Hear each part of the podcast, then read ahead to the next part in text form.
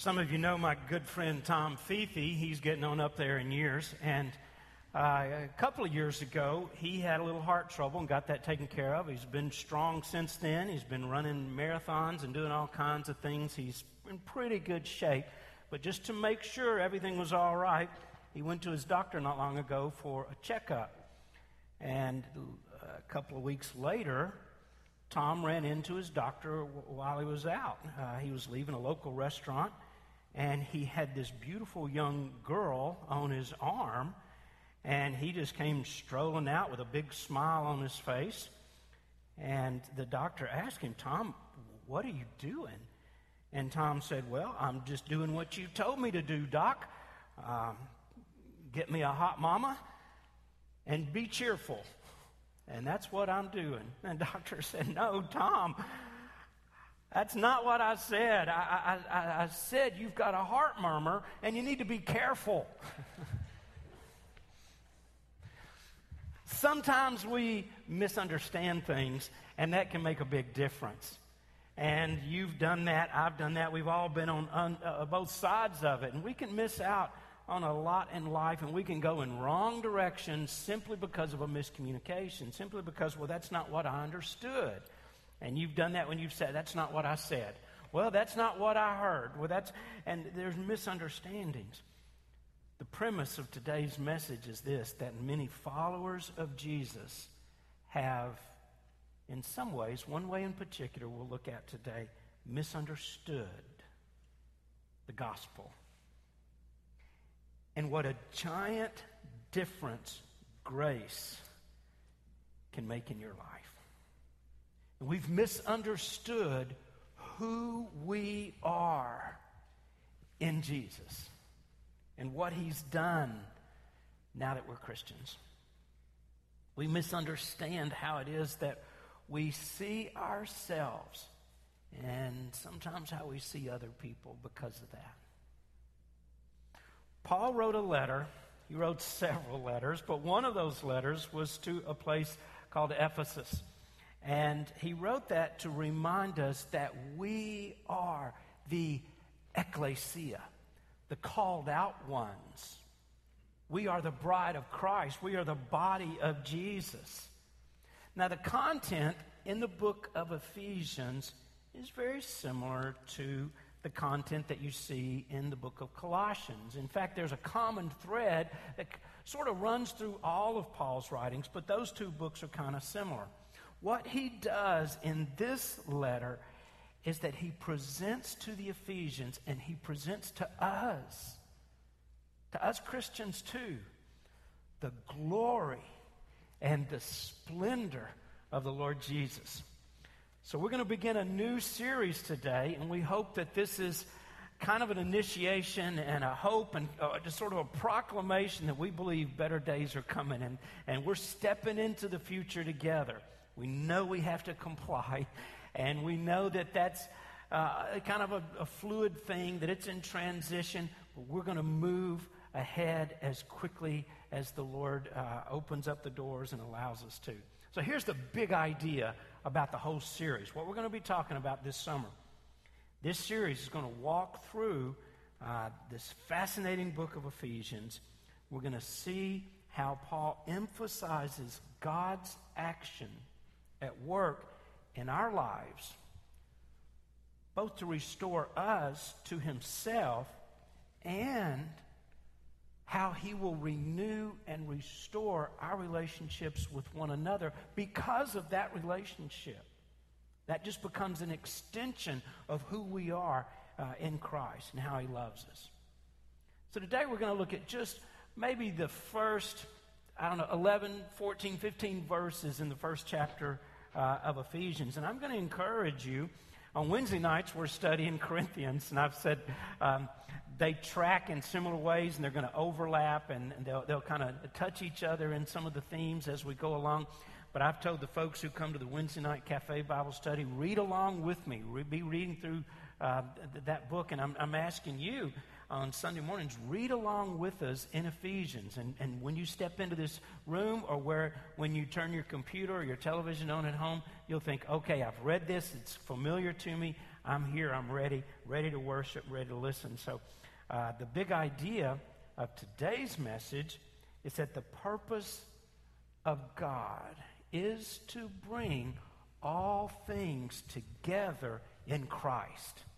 In Christ. That's what he's doing. That's what he's been doing since Genesis. That's what he'll do in the Revelation. He's going to bring us together and all things together in Jesus.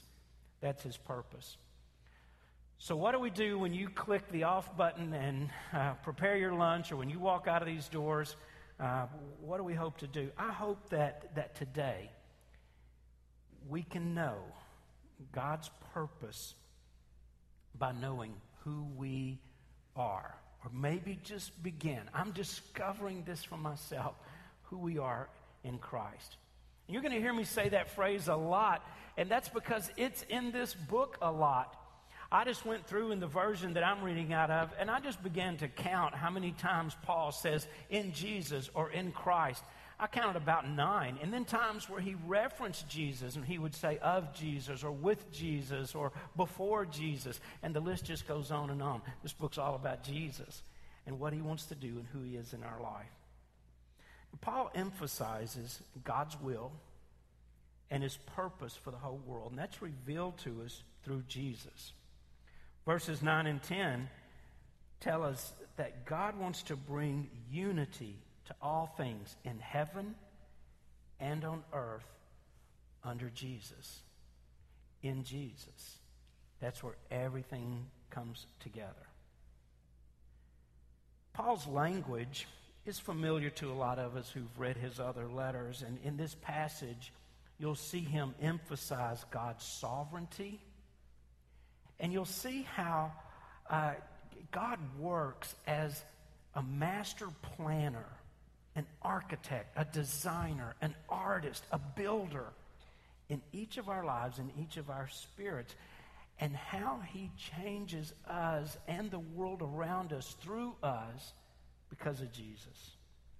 God wants to bring us back into, all of us, all of us, uh, a whole lost and broken, wounded creation, this world, into a right relationship with himself through Jesus. You can look at verse eleven uh, to fourteen in the first verse. And I'm going to go back and forth in this passage, and I may come back and visit some of these things he says in the first chapter again next week. Uh, but I want to get you uh, to, to feel this and to kind of see where he's going. It says in verse eleven, in him we have obtained. I could... I could stop on almost every verse. There's so much here. I just, it would take us forever. Uh, but I love that already. In him we have obtained an inheritance, having been predestined according to the purpose of him who works all things according to the counsel of his will, so that we who were the first to hope in Christ might be to the praise of his glory. In him you also, when you heard Uh, of the word of truth, the gospel of your salvation, and believed, in him were sealed with the promise of the Holy Spirit, who is the guarantee of our inheritance until we acquire actual possession of it to the praise of his glory. You know, there's a show, I don't know if it's still a big hit T V show right now. It's on H G T V. I, I think it's still on. Uh, it's called The Fixer Upper. Are, are you familiar with this show? Uh, they'll, they'll take a house uh, that's shaky and dilapidated, uh, and I actually practiced saying that word before I stepped up here because I thought I'm not going to be able to. But there, there are these old houses that they take, and then they restore them into these beautiful homes. Now, I grew up in a little tiny house, and I took one last picture of it several, several years ago before they finally pushed it down. Uh, there were just two bedrooms for a family of five and one bathroom. Uh, it, it was, we were all in there, but we didn't know better. You know, we didn't know any difference. We didn't know we didn't live in a big house until we went across town and saw the big houses. But it reminded me of this place because by the time it had reached its the end of its life, it was in pretty bad shape. But they'll take these houses and they'll fix them up and they'll just make them beautiful on the outside and then on the inside. I guess it was about a year and a half ago that um, I was sitting with my friend, uh, Sandy Ball, in the cancer center, which is off Pellissippi. And we were waiting for her chemo treatment, and we're sitting there, and we're watching this show, Fixer Upper. And uh, Sandy, who she and her husband, B L, were builders for years and years and years, were watching this show, and, and Sandy said, you know, um, most people don't see the potential in a house, even in their own house. She said, with a little love, you can turn even a broken-down old shack into a showplace. Now, I want you to think of yourself as a broken-down old house that has been turned into a palace. Actually, the Bible calls you a temple, so you're a beautiful thing. But you have this tendency, I know, to still look into the mirror, and all you see when you see yourself is, I'm still living in that old house. Because of what somebody's told you, what you've heard, what's being reinforced or affirmed either accidentally, either covertly or overtly, you've been told things that weren't true. And even after you came to Jesus, you continued to see yourself the way you used to be. Oh, broken down sinner. That's not who you are anymore. And I'm going to have a hard time convincing a lot of people, but you live in Jesus now. Now, I don't know what you think when I say this, but uh, about two, two and a half, three years ago, now I'm nervous to tell you because I don't know what you'll think, but uh, I had a dream, and God showed me um, the house I grew up in, and it was broken down, and it was old, and it was, and I was just thinking, we're never going to be able to fix this up, and I'm walking through, and it's dark, and it's musty, and just bare boards are, are poking out. I mean, it's just in terrible shape. And I said, God, I just don't know. And I stepped out on the porch, and it was just broken. I, I said, God, I, don't, I can't fix this place. And, and he said, Dan, you don't have to fix it. You have to get out of it. That's not your house anymore. You don't live there anymore. And in my dream, I began to walk away down that gravel driveway, and I woke up. Now, that's a metaphor of the fact that you live in Jesus now. If you've accepted Christ, and I know you've heard that since you were a little girl. I know when you were a teenage boy, somebody said, well, God will come and live inside you, and where's Jesus now? And, and children will point to their hearts, and he's inside. And we kind of understand that, but we kind of don't get that. I want you to know that's a real thing, that you live in Jesus now, and he lives in you. Most Christians don't see the masterpiece that they really are in Christ. And that, friends, is the big idea behind Ephesians. I want you to say something with me. I'm going to say it, and then I want you just to repeat it, whatever I say after me. Do you trust me? You say, I won't tell you anything that's not true. I'm going to tell you something true. I'm going to say two things. And whatever I say, you say it right after me. You ready? And I can't tell if you're doing it or not because most of you are wearing masks or you're on the other side of that blinking light. So, okay. I am beautiful. I am useful.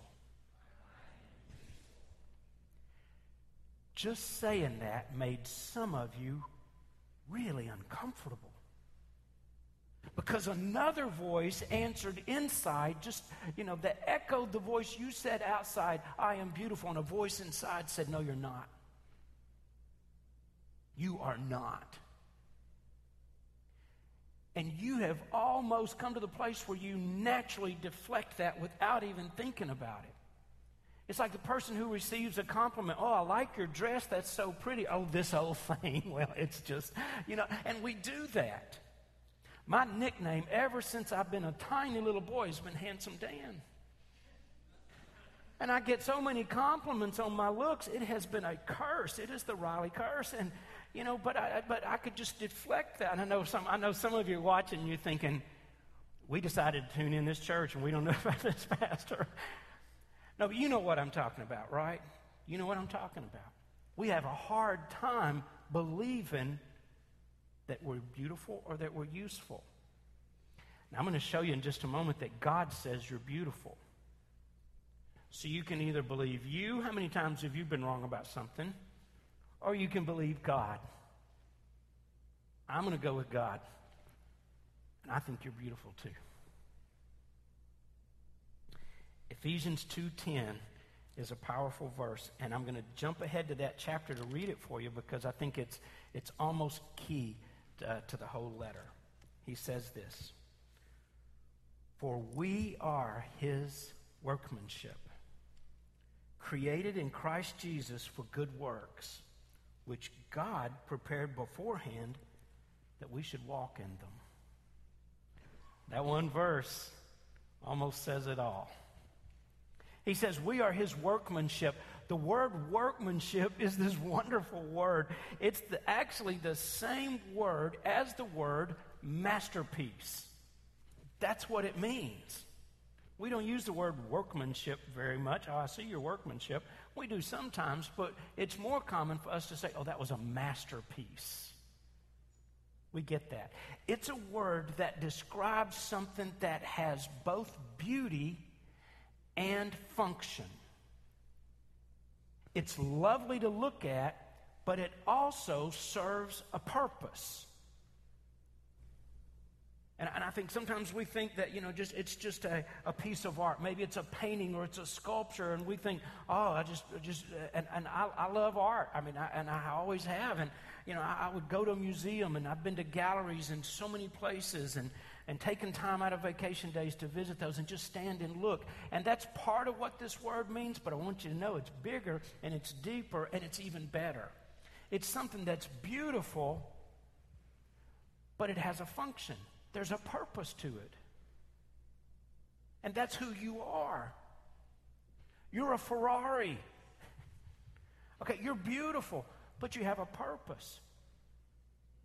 Like a new suit or a dress or a piece of furniture that has, that has been crafted by an artisan in woodworking, and you think that is so beautiful, but you can sit, you can, you can eat, you can look, you can put things. That's the idea. And I won't just keep, you know, banging on that and just hammering that, but I want you to get the fullness of what it means when he says, you are a masterpiece. Have you ever asked yourself the question, why did God create me? Why I? Why am I here? What is my purpose? What is my significance? You need to read the book of Ephesians with me because you're going to get some answers there of why God did that. Look at verse three. We'll go to verse six. He said, "Blessed is the God and Father of our Lord Jesus Christ, who has blessed us." He has blessed us with every spiritual blessing in the heavenly places, even as he chose us in him before the foundation of the world, that we should be holy and blameless before him. Did you know you were all those things? In love, he predestined us for adoption as sons through Jesus Christ, according to the purpose of his will, to the praise of his glorious grace with which he has blessed us in the beloved. You know all of that about yourself. It's all true. He has already blessed you with every spiritual blessing. See, a lot of us are still working and still trying to achieve some spiritual blessing, and we think if I'm good enough today, if I do the right things, If I, if I behave properly, if all of that falls into place, maybe I'll get a blessing. And God says, I've already blessed you. And it's not because of anything you've done either. It's called grace. And I've blessed you because of Jesus. God says, I've already given you every spiritual blessing. It's kind of like the old preacher story, uh, which you've heard in different versions, I'm sure, uh, where there is a, a Texas rancher, and and one day he accidentally discovers oil on his property. And overnight, this rancher that was just going month to month and day to day and getting by, he's instantly a millionaire. And he's wealthy beyond what his imagination would have ever thought possible. But the truth of the matter is, he was already rich. It was already there. He owned the land. He owned the oil. He just didn't know it. And I think there's a lot of us who have so many spiritual blessings in Jesus and we don't even know about them. And we spend so much time in self-pity and feeling sorry for ourselves and just appropriating and trying to go back to our flesh and make something work and trying to pull out of ourselves something that we feel like maybe is a blessing. And God says, oh my goodness, you're so beautiful and I've blessed you so much. I just want you to know it. I just want you to know it. In verse eleven in Ephesians, he says, in him we have obtained an inheritance, having been predestined according to the purpose of him, who works all things according to the counsel of his will, so that we who were the first to hope in Christ may might be to the praise of his glory. Listen to this again. In him you also, when you heard the word of truth, the gospel of your salvation, when you believed in him, when all of that happened, it's already happened, you were sealed at that time with the promised Holy Spirit. The Holy Spirit, and you see this again in the book of Hebrews, is the guarantee of our inheritance. That word guarantee really means he's the down payment. He's the down payment. Have you ever wanted to buy a piece of property or a car and you had to put down a one hundred dollar check or a one thousand dollar check to hold that, and that was a, your down payment? That was your, your, you were going to, that, that was letting somebody know, I'm serious about this and I'm going to go ahead and give this to you. That's what the Holy Spirit is. Anytime, those of you who doubt your salvation because you're always looking at your behavior or the words you said and all the mechanisms, systems, you think, well, I don't know if I did it right. Well, it was not about you. It's about him. It's about his grace. Anytime in your life you have felt the presence of the Holy Spirit, you have listened to his voice. He has comforted you and just assured you and affirmed you. Anytime you've sung some of these songs like we've sung this morning and you just sense his atmosphere in the presence of the Holy Spirit, you were just reminded of your down payment. You just got a little glimpse of your inheritance. Just a little bit of all that's coming. That's a guarantee. The abiding presence of the Holy Spirit in your life. Now, Paul goes on, and he'll do this off and on in the rest of the book. You know, he, he will describe how God accomplishes this master plan of his through relationships. Some of us think it'll be through the law. Some of us think it'll be through rules, or it'll be through religion, and has that ever worked? God says, no, I'm going to do it through relationships. He said, I want you to know me personally. And according to Paul, he said, and once you know me, you can get to know me better and better and better. The relationship becomes more authentic. It becomes deeper and more intimate as time goes by. A real relationship with God is dynamic over time. It doesn't stay stagnant. And if you're in the same place, if you feel like you're in the same place in your relationship with him as you were on day one, when your relationship first started, when you were first saved, something is abnormal, something's unhealthy, something is wrong.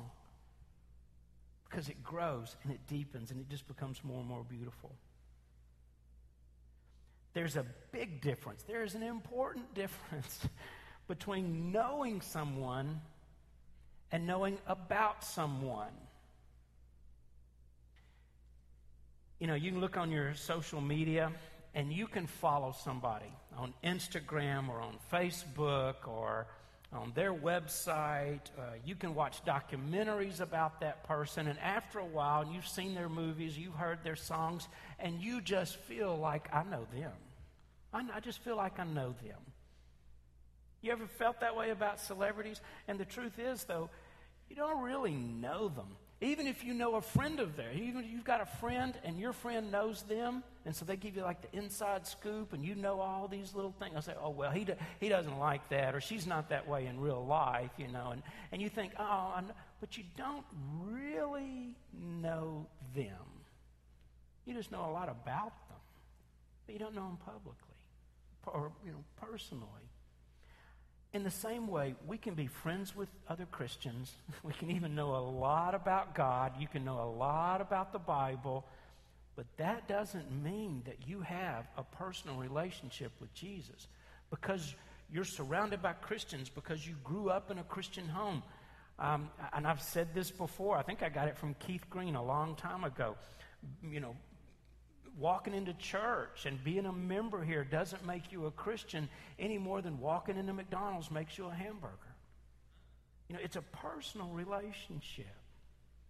And in that relationship, you, you know how if you've ever been in a love relationship and you just can't wait and you don't know who's going to say it first or who's going to give compliments first, but you do, sometimes on the very first date, or even before you go on the first date. Oh, you're so pretty today. Oh, I like your hair. Or, oh, that was so smart of you. And, and you begin to connect around those things. This is what God's doing. Folks, this is what God's doing. He's telling you, first thing, I think you're beautiful.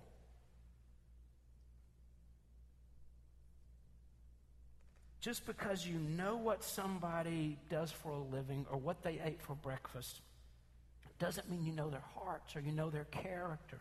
And just because we're friends with somebody who knows somebody, no, it's knowing him. And when you know him, he's going to tell you what he thinks about you. And that's going to be one of the very first things, is how incredibly lovely he finds you. Don't listen to that other voice that's pushing back right now.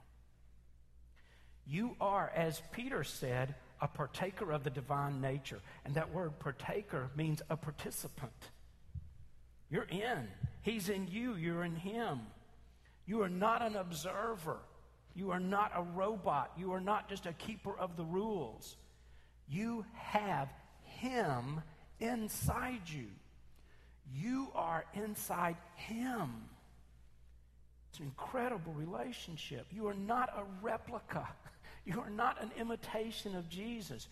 You and I exhibit the marvel, the beauty, the fascination, the wonder of grace, the grace of God in us, even on our, our most awful days, our most common days, our most ordinary days, the days that you feel like a failure.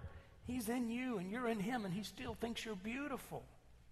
He still thinks you're beautiful. I want to read you something someone wrote this morning in their journal. Launch out in reckless belief that the redemption is complete.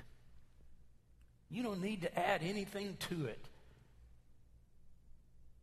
And then bother no more about yourself and begin to live as Jesus said.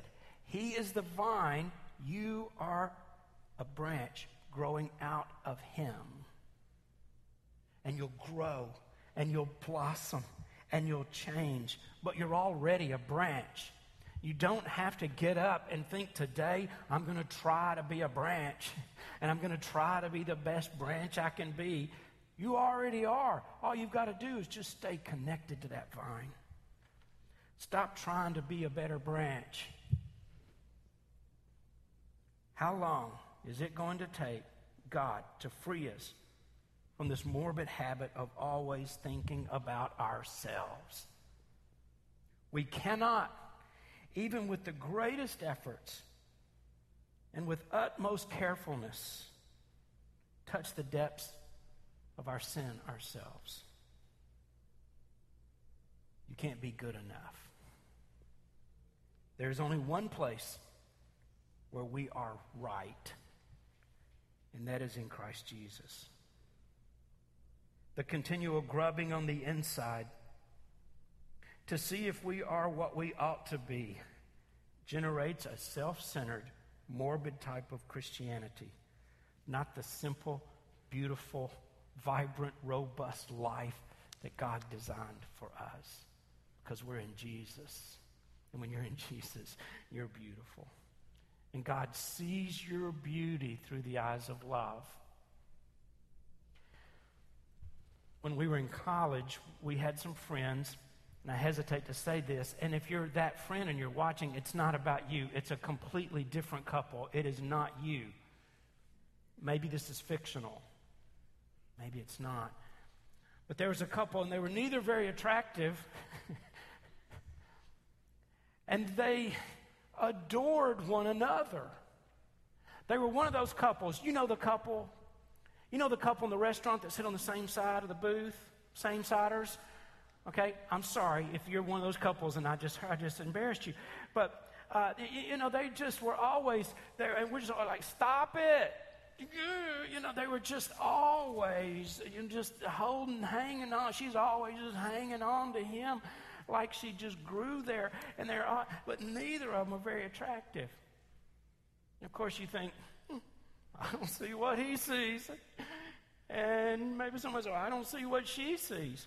But they saw it. And they look at each other like puppies with big eyes, you know, because they were looking at one another. They didn't see mope and dope. They saw. I don't know who gave them that name. It was, it was disrespectful. But they saw each other through the eyes of love. They loved each other. When God looks at you, I don't care what somebody told you. I don't know how kids teased you or the nicknames you picked up or the self-esteem and the image and all of that that you've accumulated over time. God looks at you, and you take his breath away. God looks at you and goes, oh!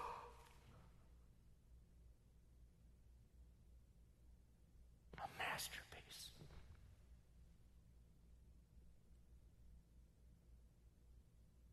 Sitting with Earl in Katie's room.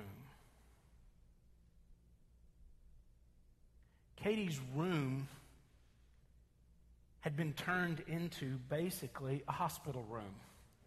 It was a hospital bed and everything she needed. It had been difficult. The years, the cancer,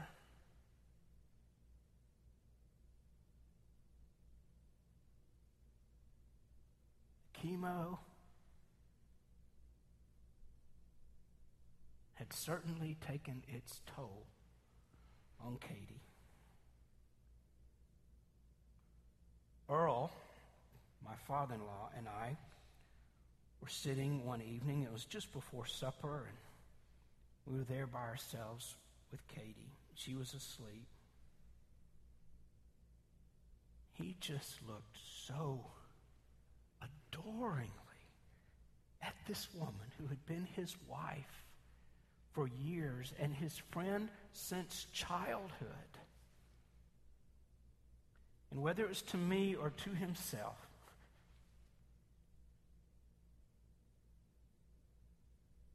Earl said, "Isn't Katie beautiful?" He said, "She's always been so pretty."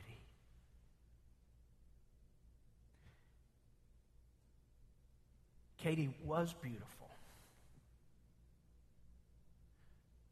But as I followed his look, what I saw was a weary woman who had for years been waging war and fighting and struggling with cancer. And she just looked so tired.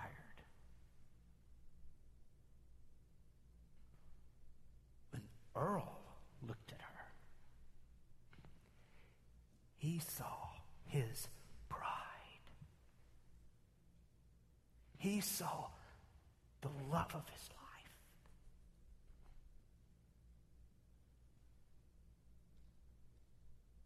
That's what love does. Love looks at you and says, "Isn't she so pretty? Isn't he handsome?" Because in all of his creation, you are his masterpiece. Say this after me. I am beautiful. I am useful. When you begin to believe and embrace your new identity and your beauty in Christ, when you realize that when God sees you, he sees Jesus, absolutely going to change and rock your whole life. I promise. And so, we begin our series on the book of Ephesians.